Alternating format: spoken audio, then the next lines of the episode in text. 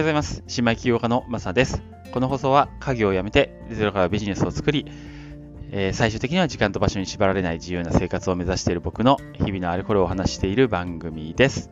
えー、最近は仮想通貨です。です。はい。えっとですね、えー、今日が2月の5日の土曜日、え皆さんいかがお過ごしでしょうか？あ、土曜日ですね。お休みの方は多いと思いますが、えゆっくり行きましょう。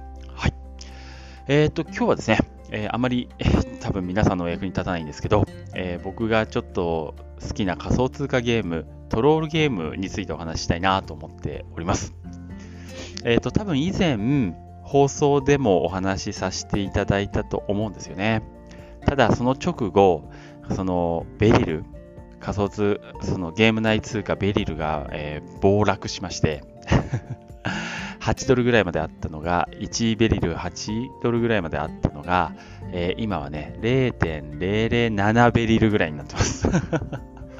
もうダメダメだね。もうダメダメ。このままチーンっていくと思うんですけど、実は開発は地味に進んでて、で、えー、僕はね、えー、これを好きで再投資しちゃいましたっていうような話ですね。えー、あのそんな話をしたいと思います。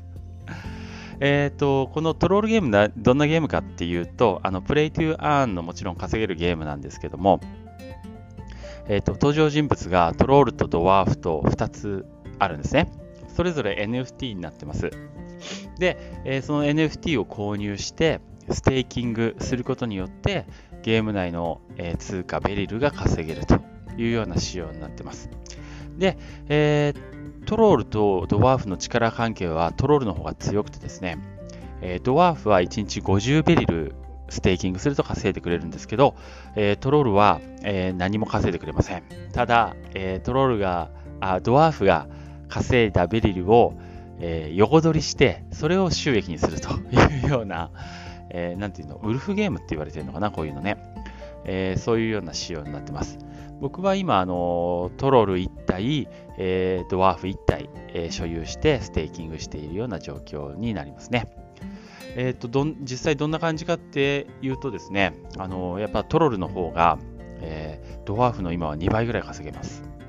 なので、まああの、なんだろう、ドワーフ10体に対してトロル1体ぐらいの割合しか、えー、排出されていないんですね。だからトロルはレアなんですけど、えー、結構ね、オープンシーとかで売ってるので、えー、そこでゲットしたりしてますね。ただ、この稼げると言いつつですね、えー、このゲーム内通貨ベリルが、えー、さっきも言いましたけど、1ベリル0.007、0.0、0.07ベリドル、あ、0.07ドルか、ぐらいにもうなんか、なんだろう、終わっちゃってるコインになってるんですよね。だから全然おすすめはしないんですけど、全然おすすめはしないんですけど、えー、っとね、追加投資しちゃいました。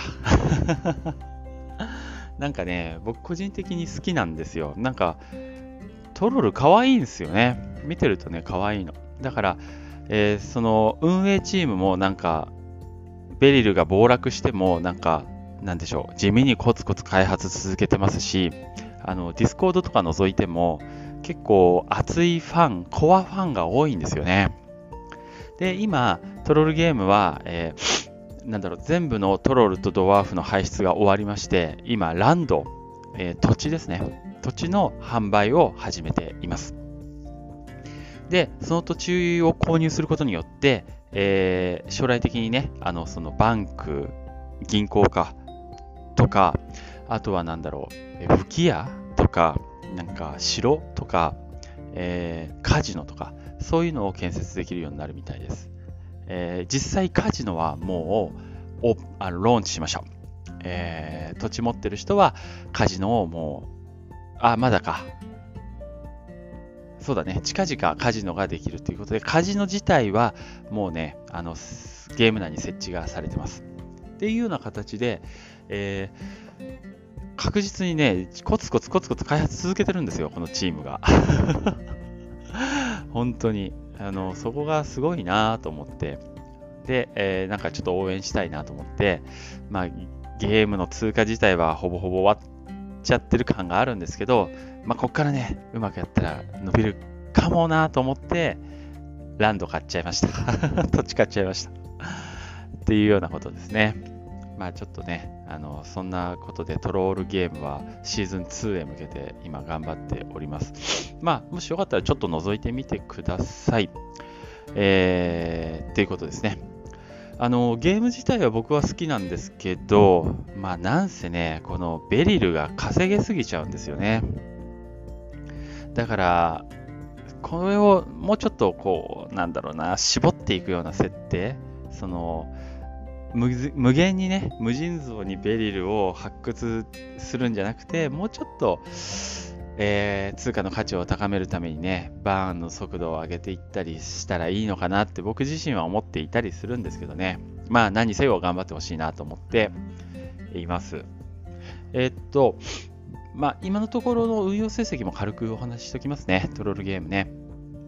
えー、っと、初期は195ドルだから、2万1000、2000円ぐらい投入しました。これが1月の、えー、20日ぐらいですね。